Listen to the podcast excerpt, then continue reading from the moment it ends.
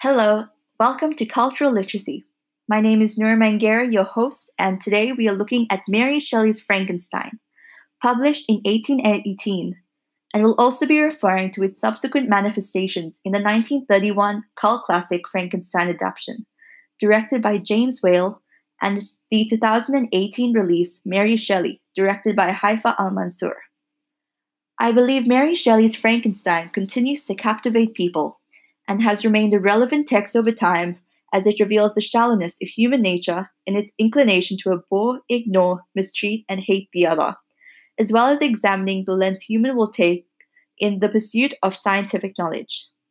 Within the epistolary novel, meaning it is written in letter format, the crazed Dr. Victor Frankenstein has constructed a living being from an amalgamation of human parts in his pursuit to animate non living tissue, thereby pushing scientific and ethical boundaries.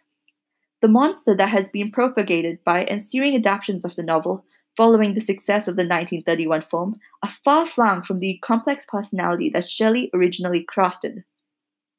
The recent Mary Shelley release has given insight into the early 1800s that Shelley lived in. Within her lifetime, she lived at the height of Romanticism, while simultaneously experiencing the changes associated with the pre industrial revolution. England and later on the rest of Europe were moving from agrarian to mechanized dependent societies, especially in the industries of manufacturing, textiles, communication, and transport.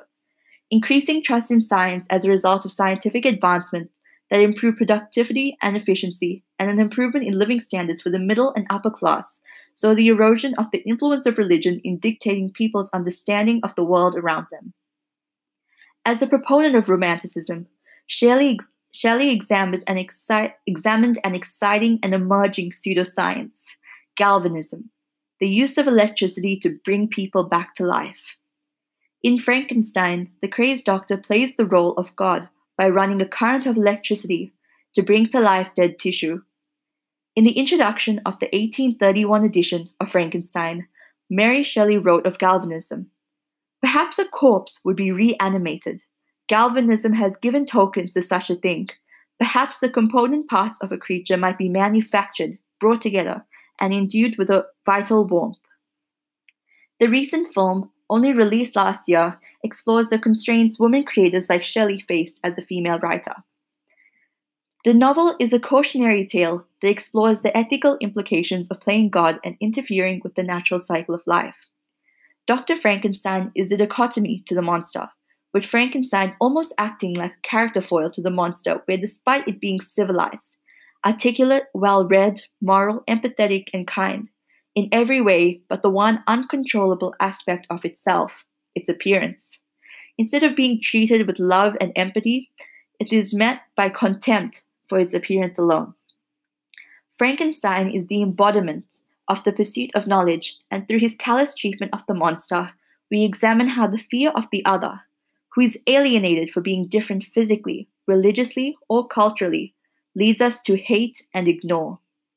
Frankenstein states Life and death appeared to me ideal bounds which I should first break through and pour a torrent of light onto our dark world. The failure of characters within Frankenstein to overlook the monster's grotesque appearance and to instead appreciate its intellect is apparent despite its effort to be worthy of human affection. For example, it essentially raised itself in the absence of a guardian to tell it right from wrong, a role that Frankenstein should have filled if he had not fled out of fright of what he had created. The monster becomes increasingly attached to a dishonored family whose character is as beautiful as their appearance. Despite this, even they, the ideal human standard, could not overlook his deformity. Instead, the monster had only been ridiculed, attacked, abhorred, and denied affection. The creator lacked the humanity to help it when he was helpless. As the monster points out, I am content to reason with you. I am malicious because I am miserable. Am I not shunned and hated by all mankind? You, my creator, would tear me to pieces and triumph. Remember that and tell me why I should pity man more than he pities me.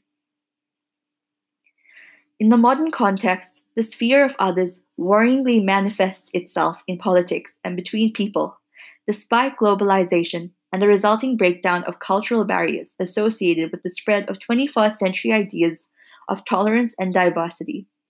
It forces us to examine if the systems of contemporary society, especially within the Western developed world, are really as forward thinking as we'd like to believe, or if individually we unconsciously marginalize groups of people who are different from us.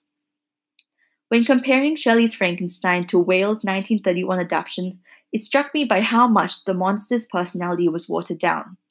In the original text, the monster is learned, having read literature like the volume of Plutarch's Lives, Paradise Lost, and the works of notable figures like Numa, Solon, and Lycurgus, only committing the heinous murders of Victor Frankenstein's loved ones, Elizabeth Lavenza, William Frankenstein, and Henry Clerval, after it vowed eternal hatred and vengeance to all mankind for being rejected by the family it had grown to love.